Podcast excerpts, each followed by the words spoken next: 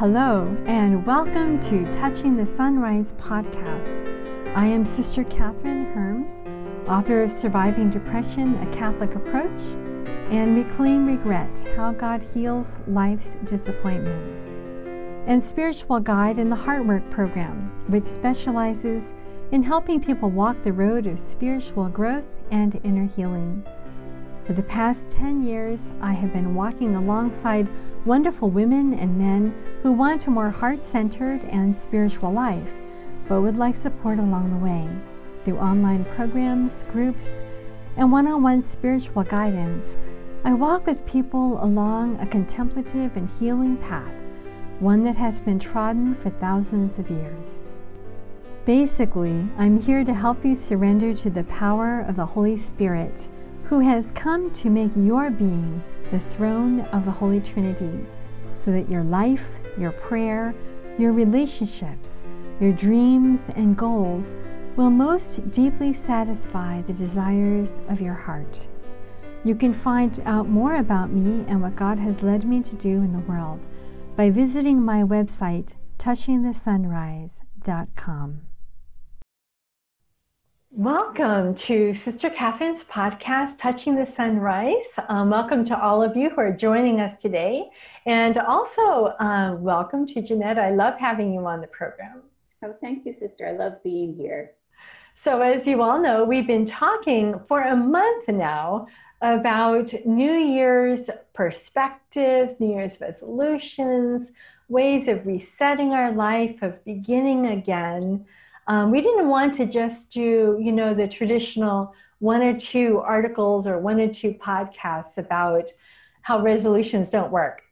Right. We wanted to be able to start the new year and really help all of us put ourselves in this new space in which God can really take us to where He has dreams for us to be at every moment, during the year, and by the end of the year.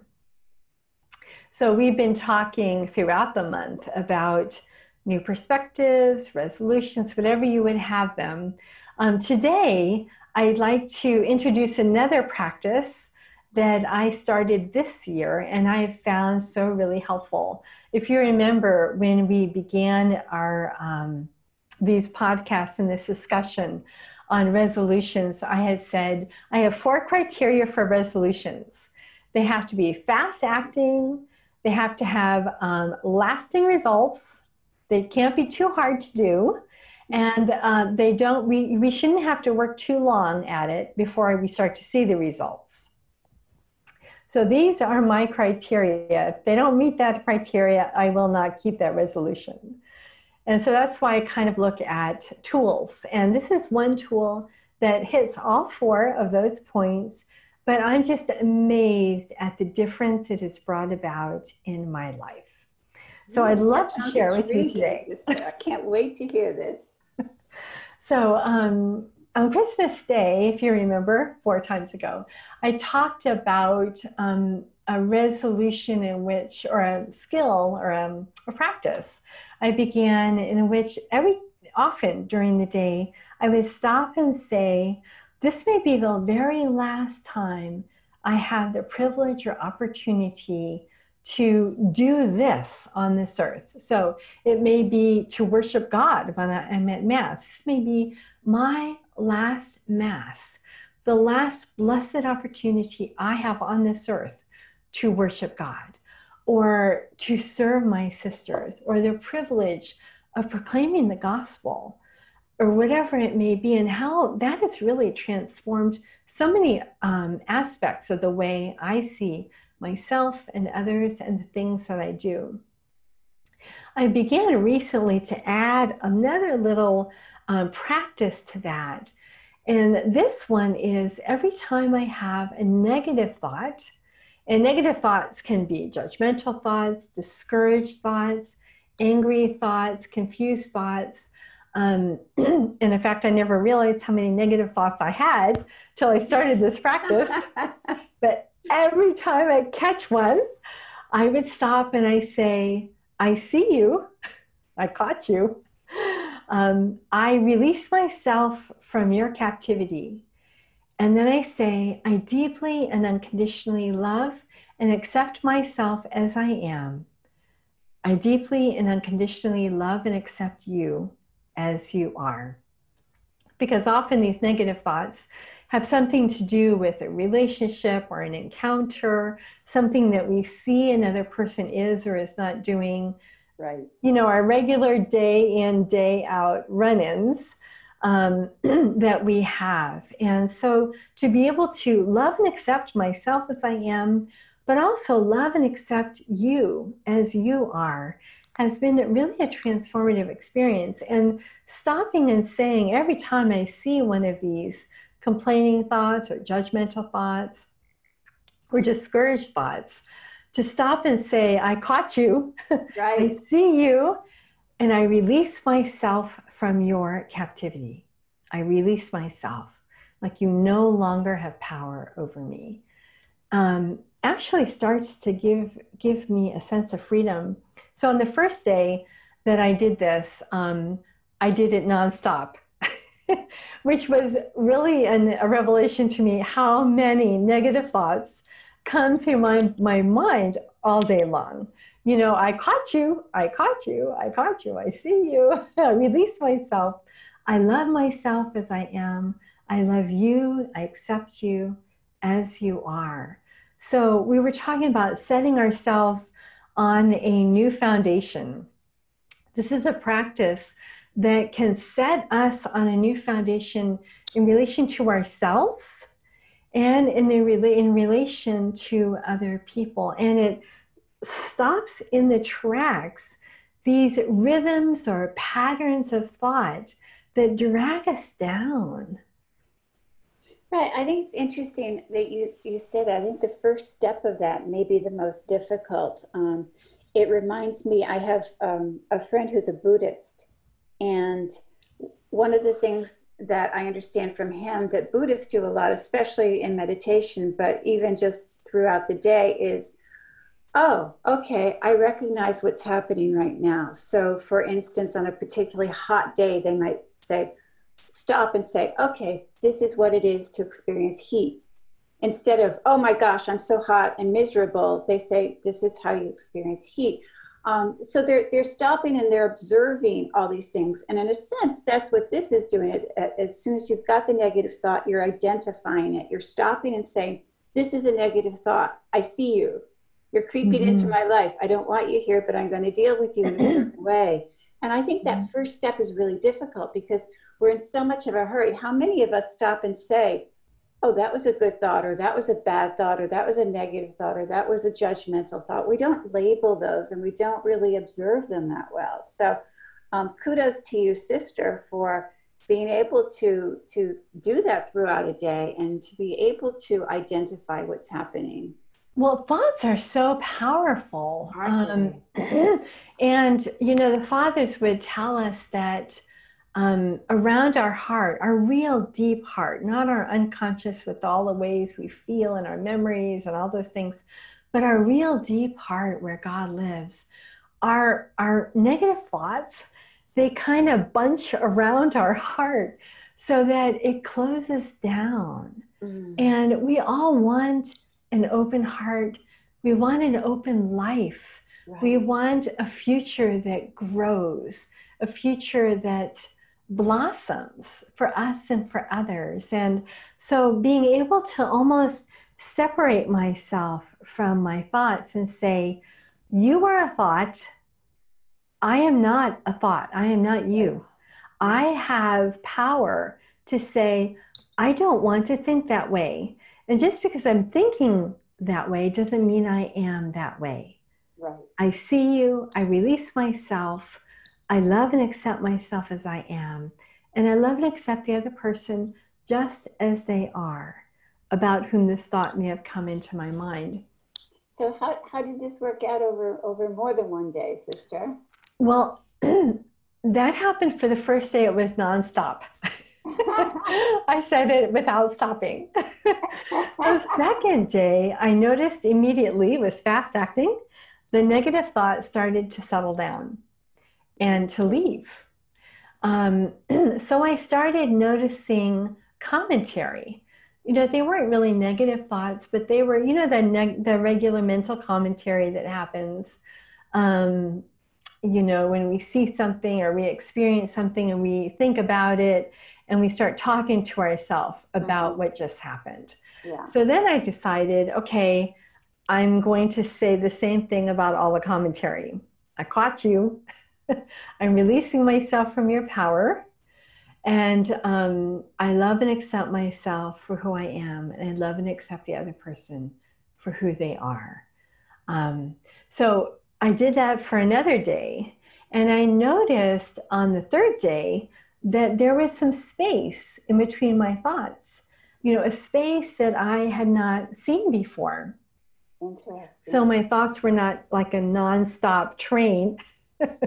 There was actually spaces in between the cars of the train, so to speak. And there was an emptiness inside, but an emptiness which for us as Christians, when we talk about Christian meditation, it's an empty space that was very clear was inhabited by a presence, you know, by the presence of God. There was a sense of light and the sense that someone was there. Someone was there for us. And for me, there was a real sense of God being with me and in me, as if I were discovering, like I opened up, as we were talking last time, I opened up a locked door. Mm-hmm. And inside that little room was actually a huge field, and full of flowers and light and hope and sunshine. And so it just led to a real kind of a change in me without making a resolution. Right. Without having in mind, okay, I don't want to be that way. I want to think only good thoughts. And so I go about thinking good thoughts and I die after 4 days and say, well, forget that. It was a practice that actually changed me because I became aware of something.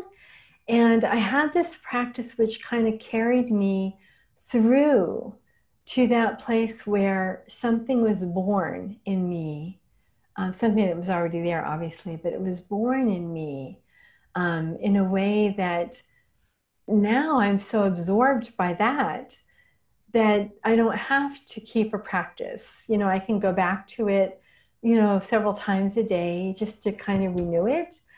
But what's so fascinating is what I've come to see, you know, what's been born in me.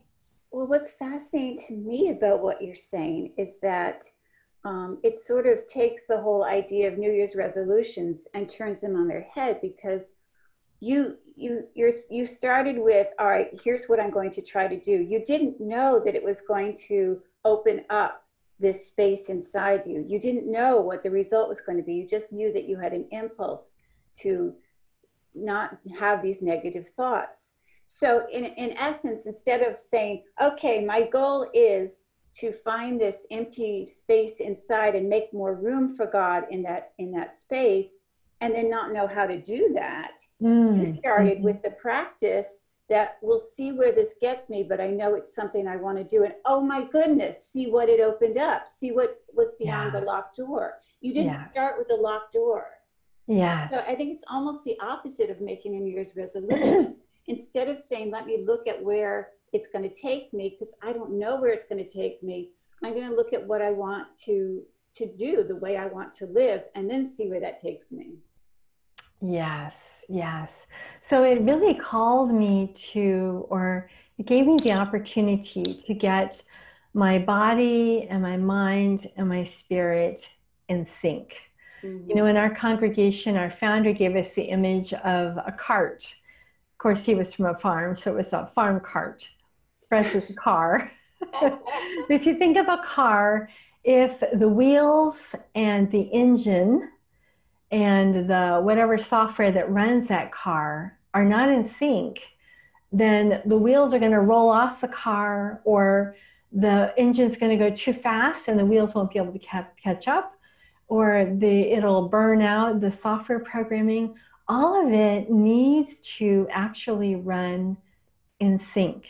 And for it to run in sync, it almost needs to slow down and go more systematically, more thoroughly, more thoughtfully through life, with these practices which sustain it in this synchronicity, in a sense. And it allows us to be more present to ourselves, to others, and to God. Exactly. That's such a brilliant way of looking at it, because it and really that's reflecting Scripture, isn't it? About, you know, when St. Paul's talking about all the different members of the church making up the whole of the church, the whole of the body of Christ. That's just such a beautiful image, and it's such an appropriate one for our time and age. The automobile, I love that. So in a sense, what this does, isn't it, it means with that space in you, you're more able to respond to whatever God is asking of you, isn't it? Yes. Yeah. Well, of course, I have to come back to this, because it is January, and I spend a fair amount of every January reading He and I, which is the spiritual journal of Gabrielle Bossis, in which she records her encounters with Jesus. And of course, now this, as of last year, we've got the devotional, companion to it called Jesus Speaking, which keeps it alive for you every day. But I say this in January in particular because Jesus gave her a whole bunch of keynotes, something he called keynotes, at the beginning of each year. And they were actually themes for the year. And as you're talking about this particular practice of doing something that allows for there being this extra space in your heart that can be inhabited by God, I'm just thinking that there are a whole lot of the keynotes that Jesus gave to Gabrielle that really complement that. And in particular, one year he said to her, "In each other's hearts, keep yours in mine, and I'll be in yours." And what a beautiful promise that is, that to have that space there that you're talking about, that space that's been emptied of all these negative thoughts and judgments, and that instead Jesus can come and be there and be in your heart all the time, and you can keep your heart in his at the same time. It's just, to me, that flowed beautifully. The other, and there's a lot of that sense in the book. There's a lot of this sense of relationship and togetherness and really inhabiting each other. Another keynote or theme for another year, he said, "Submerge yourself in me in life, and you will be engulfed in me in death." And I just love that word. I love that sense of not just submerging yourself, which is something that you do, but then being engulfed by something. And we talk about being engulfed by emotion or something like that, but imagine being engulfed by God, being engulfed by Jesus. To me, that's just an absolutely spectacular image. Mm-hmm. And that being engulfed is, again, it flows into that space that you've created inside yourself by getting rid of that negativity. What strikes me, Jeanette, about these two keynotes is the word together, but also the words belong, belonging to something that's trustworthy, and also belonging to something that's bigger than yourself. And I think as we begin a new year, and we've been talking about perspectives and practices, what you're bringing up now in these keynotes is that it's not all about us accomplishing something. It's, yes, entering into this dynamic and newness, but knowing that we're entering into it as almost as a tiny grain of sand on a whole seashore, that we can trust the ocean We can trust life. We can trust that we belong to God and that God wants us to belong to Him and will do everything He can possibly do to be within us and us in Him. And doesn't that in turn inspire you or us, any of us, to renew that practice you were talking about? Because the more that God enters into us and we're part of that great beach that you're speaking of, the less you want negativity, the less you want those thoughts, the less you want to be the person who stands back and judges other people.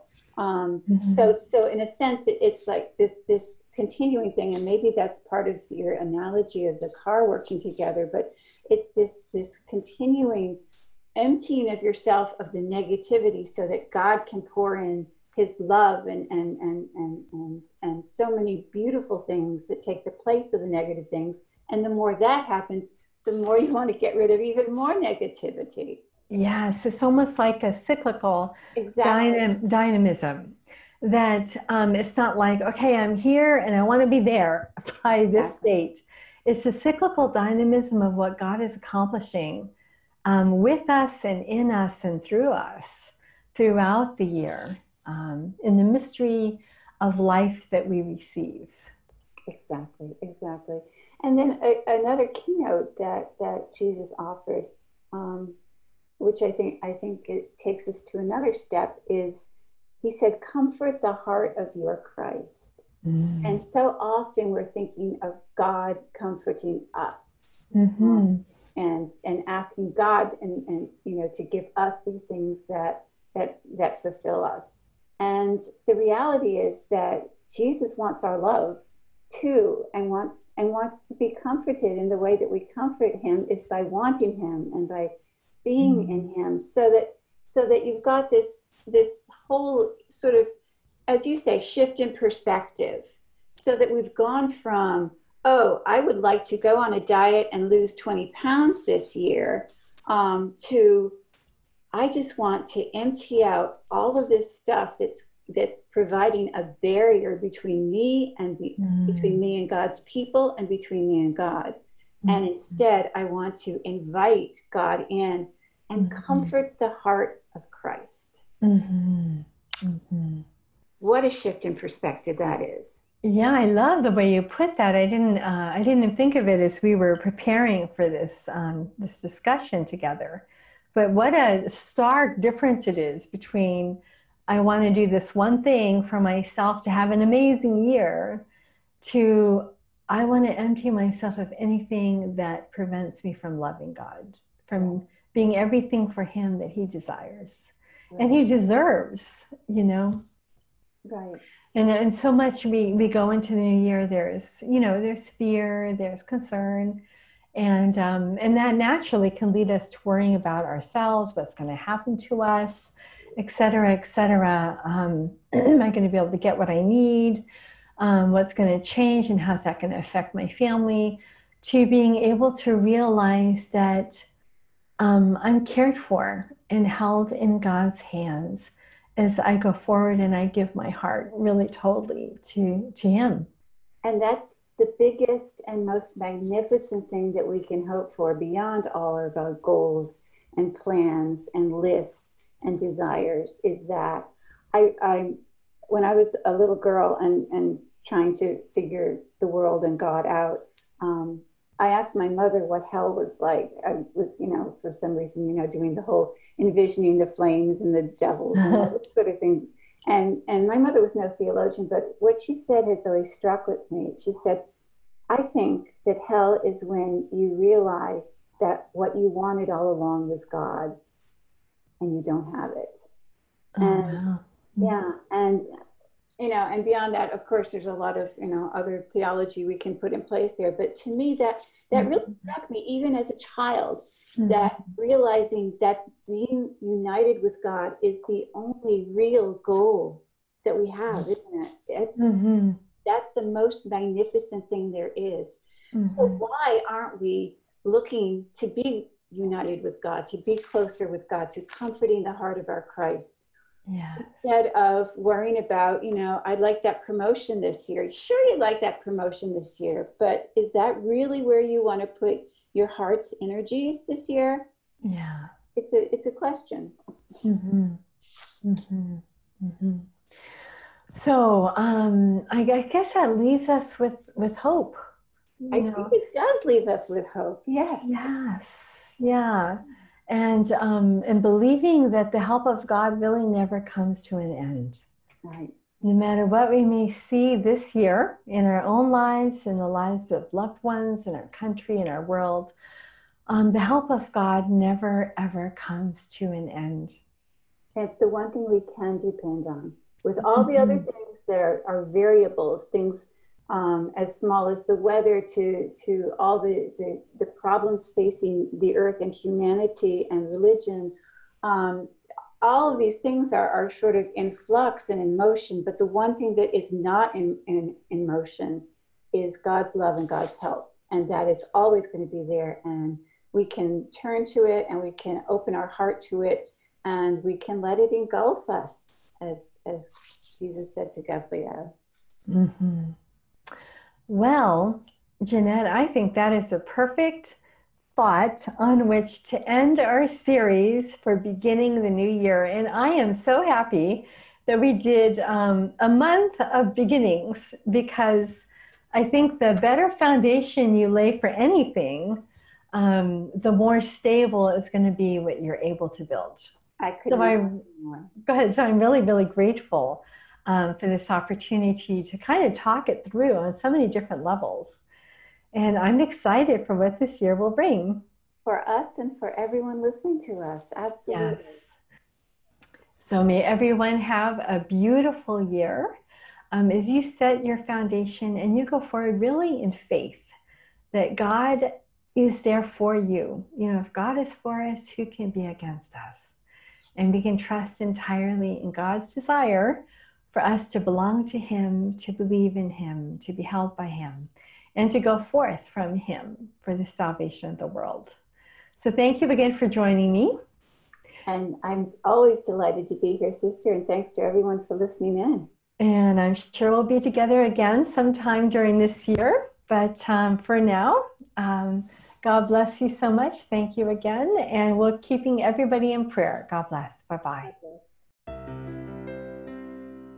God has amazing ways of knocking on people's hearts, awakening desires, arousing questions, provoking an unexpected spiritual fire. Remember, if you'd like some extra support and are ready to embark on a sustained spiritual journey, you can connect with me in a number of ways by going to my website, touchingthesunrise.com. So until the next time, take care of yourself. And remember that you are not alone. You are loved no matter what. And when you search within yourself, you will not only find yourself, but the throne of the Divine Trinity. You have a calling, a mission, and every gift, every grace, every moment, even every fall, mistake, and sin is a step toward your completely and wholly being taken up into the mystery of God's love for you and for all creation. Remember always that you have a treasure of inexpressible joy hidden in an earthen vessel, small and fragile. May this overflowing joy fill you and yours with its fragrance. God be with you.